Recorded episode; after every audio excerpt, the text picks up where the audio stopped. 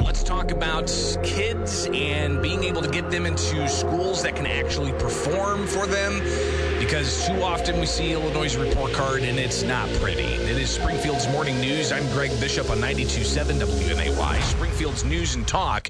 And now let's check in with Illinois Policy Institute's Amy Corti, joining us on WMAY to talk about the Invest in Kids Scholarship Program, a measure that was enhanced just recently with new legislation. So, Amy, thanks for taking time with us this morning. How are you doing? Hi, good. Thanks for having me. Absolutely. So break this down for us, the Invest in Kids Scholarship Program. When did this start, and what's ultimately the main goal here?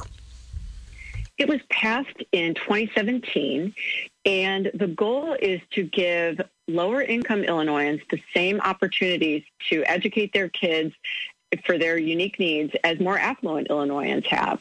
It provides tax credit scholarships for kids from families that make no more than 300% of the federal poverty level. So it's aimed at families on the lower income end of the spectrum, and it lets them it gives them money to spend at qualified non-public schools. So if their local public school isn't meeting their needs, they can take that money and find a school that is a better fit for them and their families. And this program offers donors 75 cents tax credit against their state income tax liability for every dollar they give to the program. And it has been operating to great success. There are over 9,000 Illinois kids in this program last year for grades K through 12, and there were thousands on the wait list. So this program is in great demand, but unfortunately it is set to expire at the end of 2023. So the legislation that was just signed is good. It enhances the program, like you said, and it definitely gives some needed improvements to the program.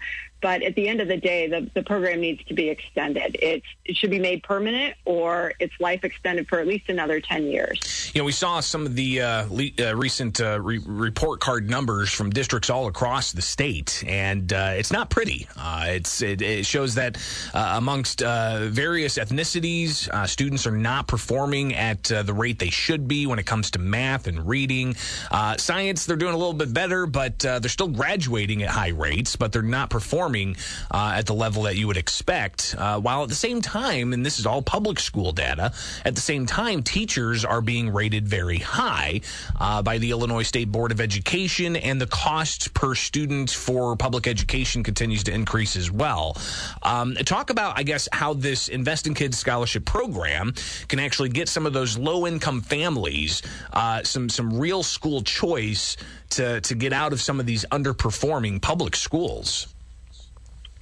Yeah, well, this program lets families apply through scholarship granting organizations for scholarships to schools of their choice, so they can take that money and go to any qualified non-public school, so a parochial school that might meet their needs, or a different private school. It could be religious, it could be not religious. There's very, very wide range of non-public schools that qualify in this program.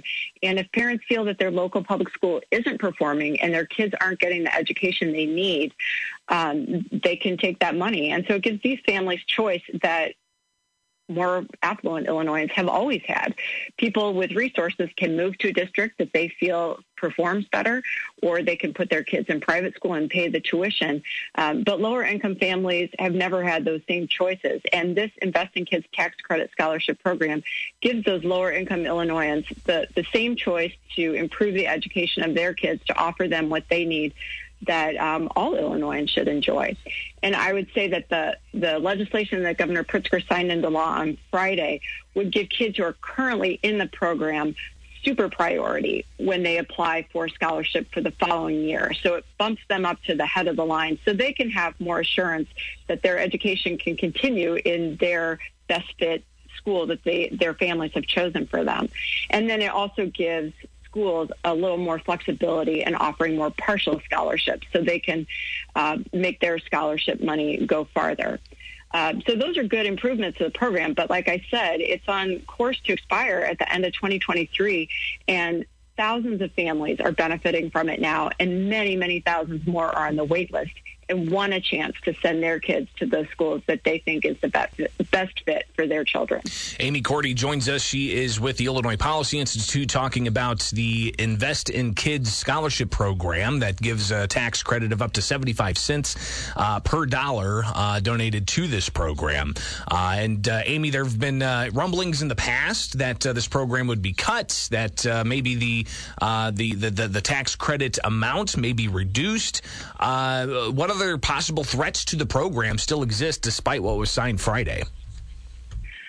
Well, you're right. Governor Pritzker actually proposed cutting the program as part of his budget proposal this past in 2021, and that proposal was defeated. The General Assembly ultimately funded it to the full extent of $75 million of tax credits, which actually puts $100 million into the program. Now, that full amount hasn't necessarily been reached, but that's the upper limit, and the governor had proposed moving that upper limit down. So that proposal did not fly, fortunately, for all these kids in the program.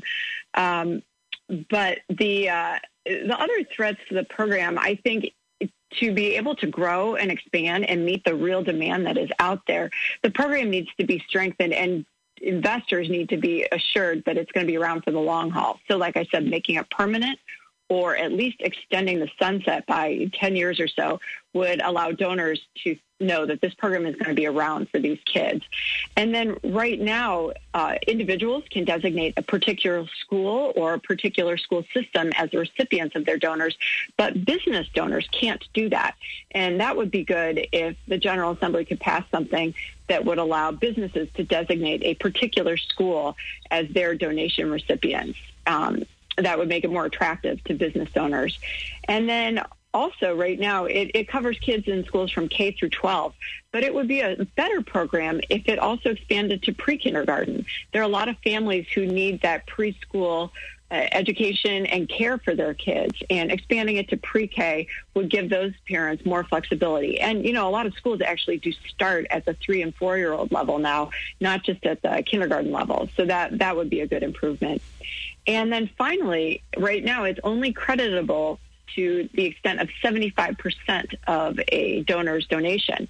But if you took that 25% that now is not creditable or deductible, and you could at least make that 25% deductible from your federal income tax liability, that would be great. Or, you know, make it fully creditable against state income taxes.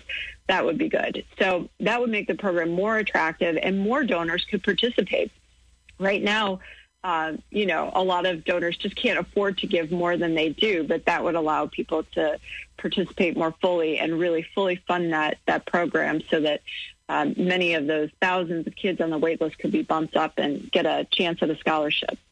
Well, we'll definitely be watching that closely and also watching the outcomes. It's always good to see how a student excels elsewhere if they are able to get the scholarship and take part in the Invest in Kids Scholarship Program that was enhanced by legislation signed Friday. Amy Corti is the vice president with the Illinois Policy Institute. She's with us here on WMAY. And Amy, I imagine we'll talk about this again in the near future. Greatly appreciate your time this morning. Thanks so much for having me.